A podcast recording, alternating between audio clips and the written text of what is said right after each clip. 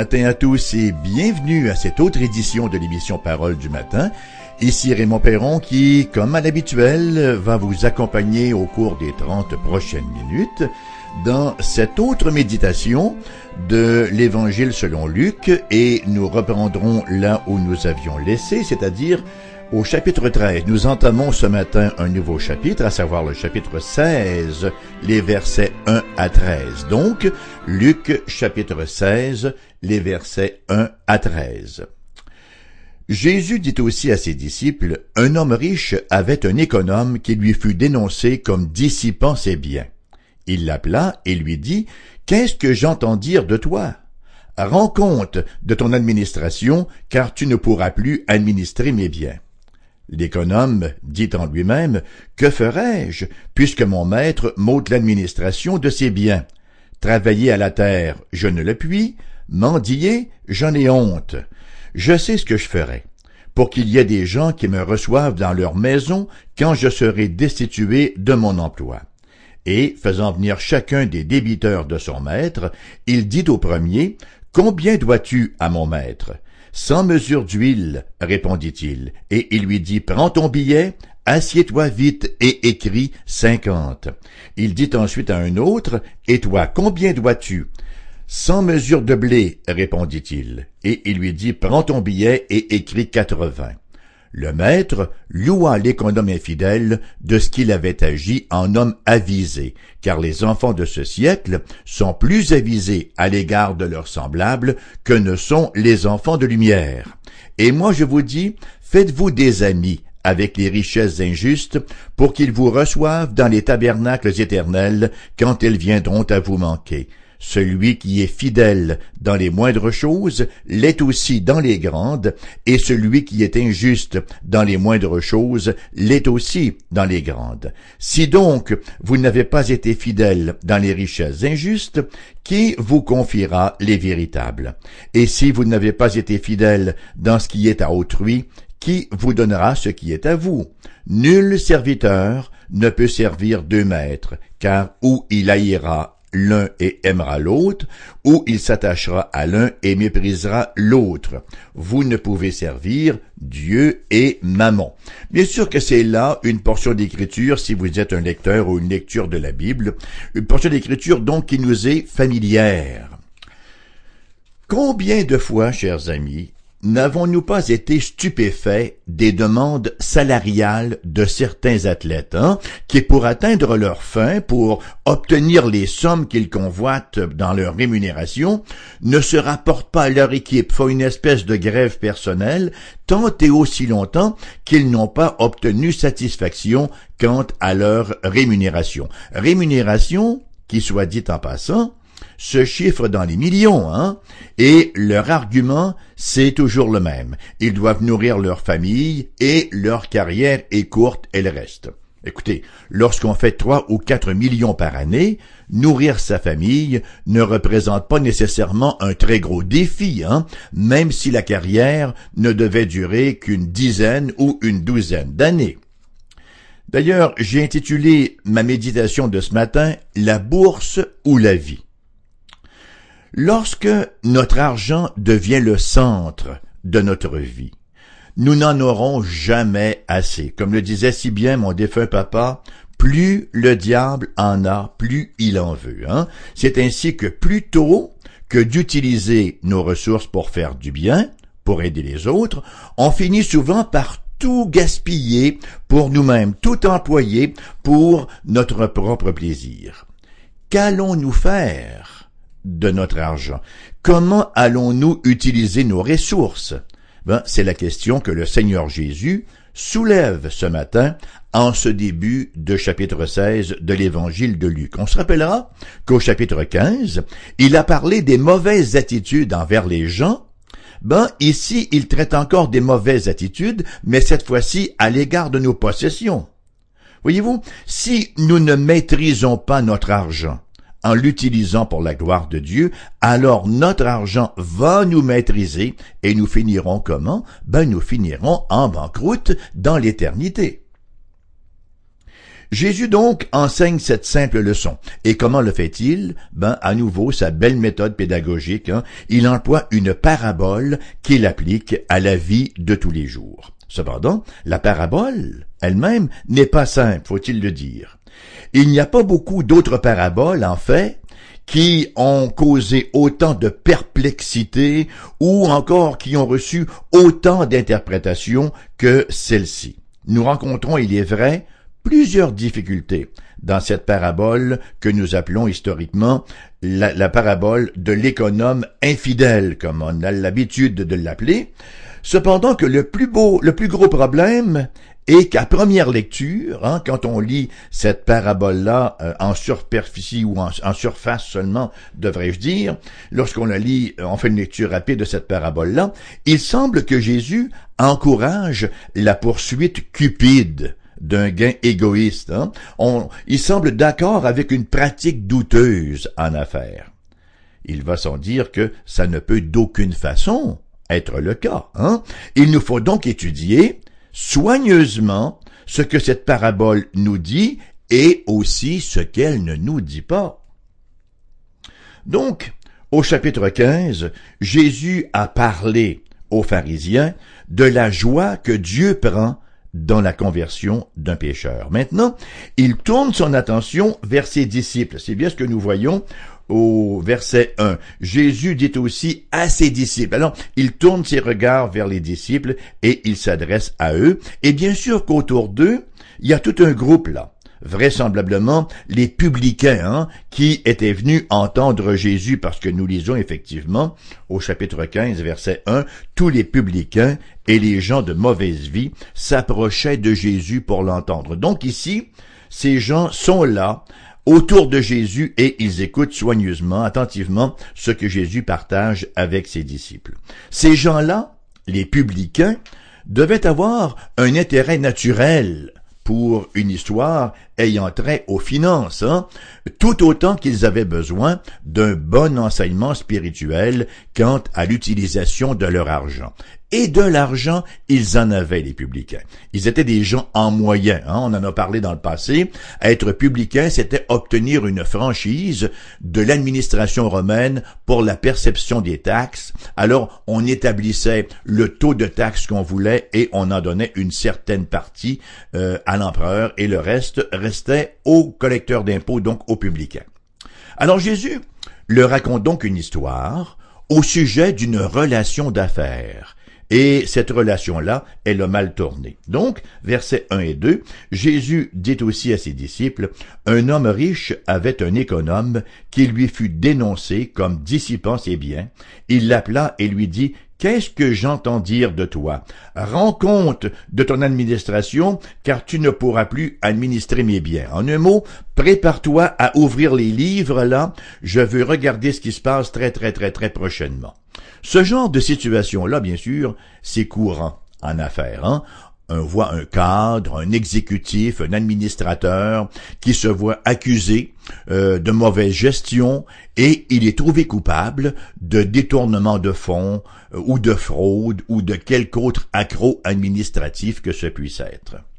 Dans le cas qui nous occupe, la parole nous dit que l'économe en question dissipait les possessions de son maître. Et le mot qui est traduit par dissiper ici, c'est le verbe diascropizo.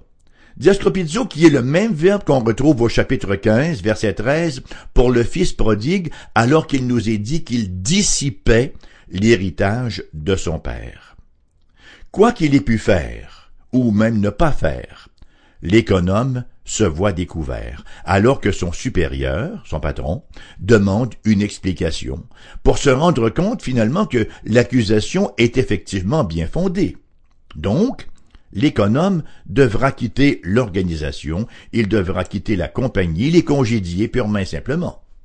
Il savait fort bien qu'en ouvrant les livres, c'en était fait de son emploi, que son employeur verrait très bien euh, toutes les fraudes, toute la mauvaise gestion qui avait été faite et que l'emploi serait perdu de facto. Et plutôt que d'essayer de se défendre, il devait trouver que c'était inutile, vraisemblablement, plutôt que de vouloir se justifier, il commence à penser aussitôt à trouver une autre position le plus tôt possible. Qu'est-ce que je vais faire? Maintenant que je vais être au chômage dans une société où il n'y avait pas de prestation de chômage? Inutile de dire, par ailleurs, qu'il ne s'attendait pas à recevoir un bonus ou une prime de séparation. Hein? Au verset 3, nous disons, l'économe dit en lui-même, que ferai-je, puisque mon maître m'ôte l'administration de ses biens? Travailler à la terre, je ne le puis. Mendier, j'en ai honte. Alors, nous sommes ici devant un col blanc. Un col blanc qui ne se voit pas du tout travailler ou œuvrer dans un travail manuel, peut-être que sa santé ne lui permettait pas, non plus qu'il ne se voit en train de vivre en quêtant, de vivre de la charité publique. Bon, il a peut-être perdu son emploi, mais il ne veut pas en plus perdre sa dignité. Alors, quelles sont les alternatives qui s'offrent à lui? Il réfléchissait. Et c'est alors, c'est alors qu'une idée lui vient à l'esprit. Verset 4. Je sais ce que je ferai pour qu'il y ait des gens qui me reçoivent dans leur maison quand je serai destitué de mon emploi. Il n'y avait donc pas de temps à perdre. Il devait agir avant que son renvoi ne devienne public, ne devienne officiel. Alors quel est son plan? Ben nous le lisons au verset 5 jusqu'au verset 7. Et faisant venir chacun des débiteurs de son maître, ceux qui avaient des dettes envers son maître, là, il dit au premier Combien dois-tu à mon maître? Cent mesures d'huile, répondit-il. Et il lui dit Prends ton billet, assieds-toi vite et écris cinquante. Il dit ensuite à un autre et toi, combien dois-tu? Cent mesures de blé, répondit-il, et il lui dit, prends ton billet et écris quatre-vingts. À défaut d'être honnête, le plan était à tout le moins astucieux, on ne peut en disconvenir. Pendant qu'il est encore en contrôle des livres et s'attire sérieusement sur la fin, il va donc appeler les gens qui ont des dettes envers son maître et il va réduire leurs dettes. Bien sûr, il ne pouvait pas complètement l'effacer, c'eût été trop, hein, ça aurait trop paru, mais il pouvait tout de même la réduire. Le stratagème, donc, est brillant. Le maître n'a aucune raison de suspecter une telle action de la part de l'économe.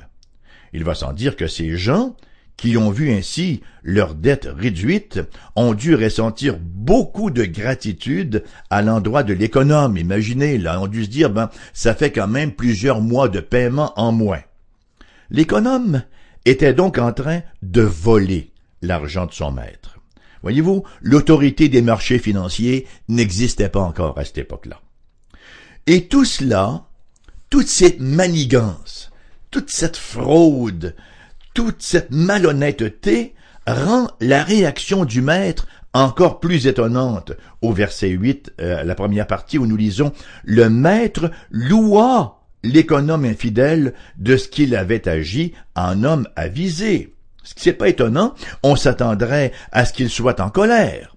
Et remarquez qu'il l'était vraisemblablement, hein, mais on s'attendrait là à ce qu'il fasse une de ces crises, qu'il menace l'économe, même qu'il le sorte manu militari. Maintenant que il sait tout cela, on s'attendrait à ce qu'il agisse, n'est-ce pas, violemment. Maintenant que les nouveaux chiffres figuraient dans les livres, après tout, le propriétaire ne pouvait plus réclamer son argent. Les chiffres avaient été changés, officialisés, légalisés, c'en était fait.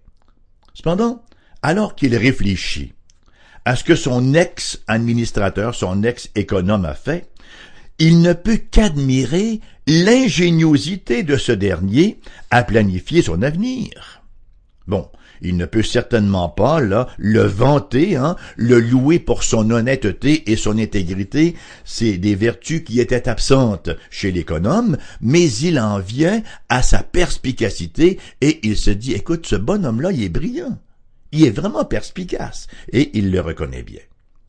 Il nous faut voir, voyez-vous, la différence. La différence légitime morale entre dire j'applaudis ce brillant administrateur parce qu'il a agi de façon malhonnête, et dire J'applaudis cet administrateur malhonnête parce qu'il a agi brillamment. Il y a toute une différence entre les deux affirmations, et c'est cette deuxième affirmation que fait le maître, et non la première. Hein? Et c'est bien là la clé pour comprendre la parabole. Ça se trouve précisément ici. L'administrateur est loué non pas parce qu'il a agi malhonnêtement, mais parce qu'il a été brillant en planifiant le futur. Jésus ne vient donc pas ici se montrer favorable à la fraude, ou affirmer qu'il soit correct de tromper les gens. Il ne dit pas que la malhonnêteté représente la meilleure politique. Il donne plutôt un exemple, une illustration du génie, de la prudence des gens du monde lorsque leurs meilleurs intérêts sont en cause. Voyez-vous, le Seigneur raconte son histoire dans un but précis, en vue de fournir un enseignement pratique sur l'utilisation de nos ressources pour un gain spirituel. Nous retrouvons trois principes dans cette parabole. Premièrement, utiliser nos richesses de ce monde pour se faire des amis éternels comme on l'a vu au verset 9. Deuxièmement, se montrer fidèle avec ce que nous possédons afin de recevoir quelque chose de meilleur, verset 10 à 12. Et troisièmement, verset 13, ne pas faire de l'argent notre maître. Nous avons donc vu à quel point l'économe était astucieux et, selon Jésus, il s'agit de la manière typique d'opérer des incroyants deuxième euh, partie du verset 8, car les enfants de ce siècle sont plus avisés à l'égard de leurs semblables que ne le sont les enfants de lumière. Ce sont les non-sauvés qui habituellement se montrent très doués pour faire les choses à leur propre avantage. Hein. En plus que autres, bon, ils ne sont pas trop, trop, trop troublés, là, par une conscience pieuse. Les chrétiens, eux, tendent à faire montre de beaucoup moins de prudence. Ils sont beaucoup moins astucieux. Quelle est la priorité numéro un pour un croyant, après tout? Ben, c'est de se préparer pour l'éternité. Si seulement les gens prêtaient autant attention à leur âme éternelle qu'à leurs affaires terrestres, imaginez à quel point les choses seraient différentes. Nous lisons verset 9, Et moi je vous dis, faites-vous des amis avec les richesses injustes pour qu'ils vous reçoivent dans les tabernacles éternels quand elles viendront à vous manquer. Lorsqu'elles viendront à vous manquer. Non pas si elles viennent à vous manquer, mais lorsqu'elles viendront à vous manquer. Tôt ou tard, tous autant que nous sommes, nous aurons à tout laisser derrière nous n'emporterons point nos richesses avec nous, hein, comme Job le disait, je suis venu au monde nu et je retournerai de la même façon. Eh? Alors, en attendant, donc, de quitter, nous sommes appelés à utiliser nos biens de manière à mettre en lumière que nous avons les justes priorités éternelles. Saint Augustin disait, Pourquoi le Seigneur nous donne-t-il cette parabole? Parce que l'économe a fraudé? Non, parce qu'il a eu une vision pour le futur plutôt. Avons-nous une vision pour le futur, chers amis auditeurs? Savons-nous ce qui nous attend dans le futur? Avons-nous un désir d'assurer notre futur éternel? Le point ici n'est pas que nous puissions acheter notre ciel. Hein. On sait que c'est par la foi seulement. Comment est-ce qu'on peut entrer dans le royaume, être réconcilié avec Dieu, avoir l'assurance d'être sauvé, d'avoir la vie éternelle? C'est exclusivement par la foi, nous dit partout la parole. Hein, parce que le Christ a tout payé pour nous, il a fait l'expiation de nos péchés, et c'est sa justice qui est mise à notre compte qui nous permet d'entrer au ciel. Cependant que la Bible parle aussi de la bénédiction qui représente la juste récompense pour l'obéissance de notre foi. Nous sommes appelés à obéir à Dieu dans un usage pieux, si je puis dire, de nos avoirs. Une juste utilisation de notre argent, de nos ressources dans ce monde, à partir de justes motifs, sera à notre bénéfice dans le monde à venir. Cela ne nous justifiera pas. Cela ne portera pas le sévère jugement de Dieu, pas plus que nos bonnes œuvres d'ailleurs, mais ce sera l'évidence de la grâce de Dieu en nous. C'est donc dire que ce qui nous arrivera alors dépend d'une certaine manière de ce que nous faisons maintenant avec ce que nous avons, avec ce qui nous est confié.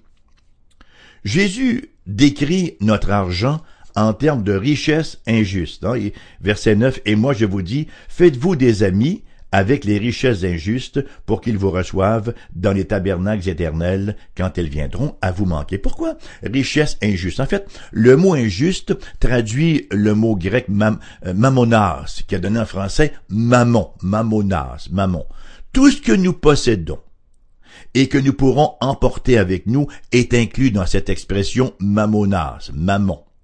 Pourquoi est-ce que Jésus qualifie ces richesses d'injustes? Ben vraisemblablement parce que l'injustice leur est si souvent associée dans le désir de les accumuler et d'en faire un usage égoïste.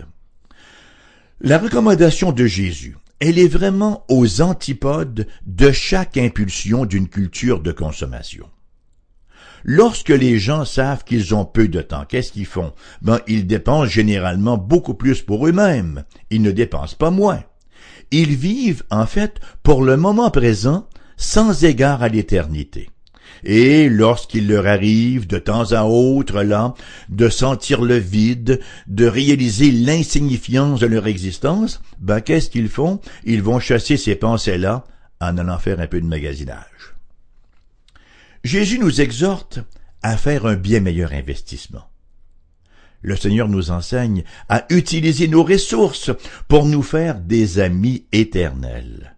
L'économe malhonnête espérait bien être le bienvenu dans la maison des gens qu'il a aidés hein, dans leurs affaires.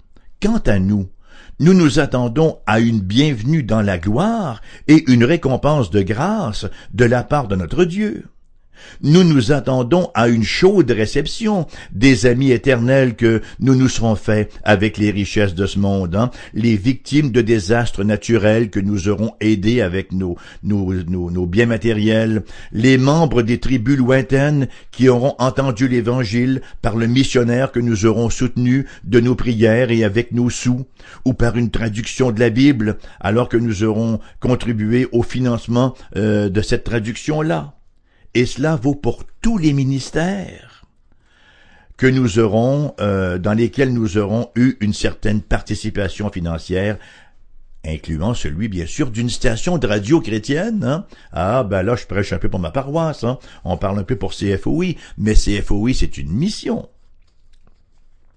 Souvent, on entend les gens dire qu'ils aimeraient bien ça aider s'ils avaient plus d'argent.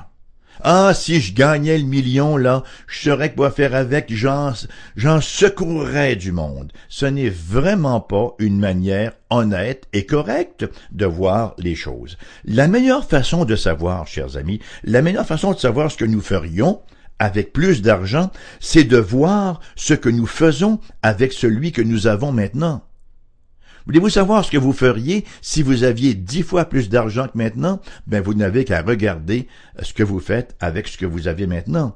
Verset 10 nous dit, Celui qui est fidèle dans les moindres choses l'est aussi dans les grandes, et celui qui est injuste dans les moindres choses l'est aussi dans les grandes. Si nous ne sommes pas fidèles, avec le peu de ressources que nous possédons maintenant, nous ne le serons pas davantage, même si nos ressources étaient décuplées c'est une loi incontournable. Et c'est un principe, c'est un principe qui a beaucoup d'implications, hein. Euh, eu égard aux responsabilités que nous avons présentement. Parfois, certaines personnes aimeraient avoir plus de responsabilités, un plus grand ministère ou quoi que ce soit d'autre. Mais que font-elles avec les responsabilités qui sont les leurs au moment présent? Ah, si j'avais plus de temps. Mais que fait-on avec le temps dont nous disposons présentement? Ah, si j'avais plus d'énergie. Mais que fait-on avec les, énergies que nous avons présentement? Dans tout cela, pour reprendre des propos de l'apôtre Pierre, nous sommes des dispensateurs des diverses grâces de Dieu. Nous sommes des administrateurs. Tout ce que nous sommes et tout ce que nous avons nous vient de Dieu. Et nous sommes là pour administrer, pour, pour gouverner sous son propriétariat, si vous me passez l'expression. Les versets 11 et 12. Si donc vous, n'avez pas été fidèles dans les richesses injustes, qui vous confiera les véritables? Si vous n'avez pas été fidèles dans ce qui est à autrui, qui vous donnera ce qui est à vous? Et ça nous amène à la conclusion de cette péricope, euh, de la parabole de l'économe infidèle, nous ne serons jamais de bons administrateurs à moins de maîtriser nos avoirs et non de laisser nos avoirs nous maîtriser. Voyez-vous ce que Jésus dit? Nul ne peut servir deux maîtres, car ou il haïra l'un et aimera l'autre, ou il s'attachera à l'un et méprisera l'autre. Vous ne pouvez servir Dieu et mammon. Il est important de réaliser qu'il n'y a pas de terrain neutre. Nous ne sommes pas des êtres autonomes, nous sommes des serviteurs. Nous sommes soit des serviteurs de Dieu, ou nous servons nos possessions pour ce qu'elles nous apportent. Nous ne sommes pas des gens autonomes, autonomos, des lois en nous-mêmes, mais nous avons été créés pour être des gens théonomes, théos nomos, pour vivre sous la loi de Dieu. Voyez-vous, nous avons tous un choix à faire en cette vie. Nous avons tous à déterminer quel maître nous allons servir. Et nous servons tous un maître. Est-ce que je sers Dieu ou si je sers Mammon? Pensons-y bien. Et si vous n'êtes jamais venu au Christ ce matin, pensez-y encore doublement. Parce que Mammon ne vous amènera jamais dans la félicité éternelle. La seule résultante du service de Mammon, c'est le châtiment, le jugement éternel pour ne pas avoir servi le Dieu Tout-Puissant, le Dieu qui nous a créés, le Dieu qui nous a rachetés, le Dieu qui est tout amour et qui ne désire que de nous bénir et de nous glorifier dans la gloire future et de nous accompagner déjà dès maintenant. L'émission finit ici ce matin, chers amis. Merci d'avoir été là. Elle vous revient cependant à 14 heures cet après-midi. Entre-temps, s'il vous plaisait de nous contacter, voici donc notre adresse postale AERBQ, casier postal 40088 Québec QC G1H2S5. Vous pouvez aussi envoyer un courriel. Vous trouverez l'adresse de la station sur le site web même de la station foifm.com. Nos deux numéros de téléphone. D'abord celui pour les gens de la région de Québec, 88 688 0506. Ailleurs en province, un numéro sans frais, le 1 877 659 0251. Je vous souhaite une magnifique journée, non pas au service de Mammon, mais au service de Dieu, et je vous convie bien sûr à la prochaine.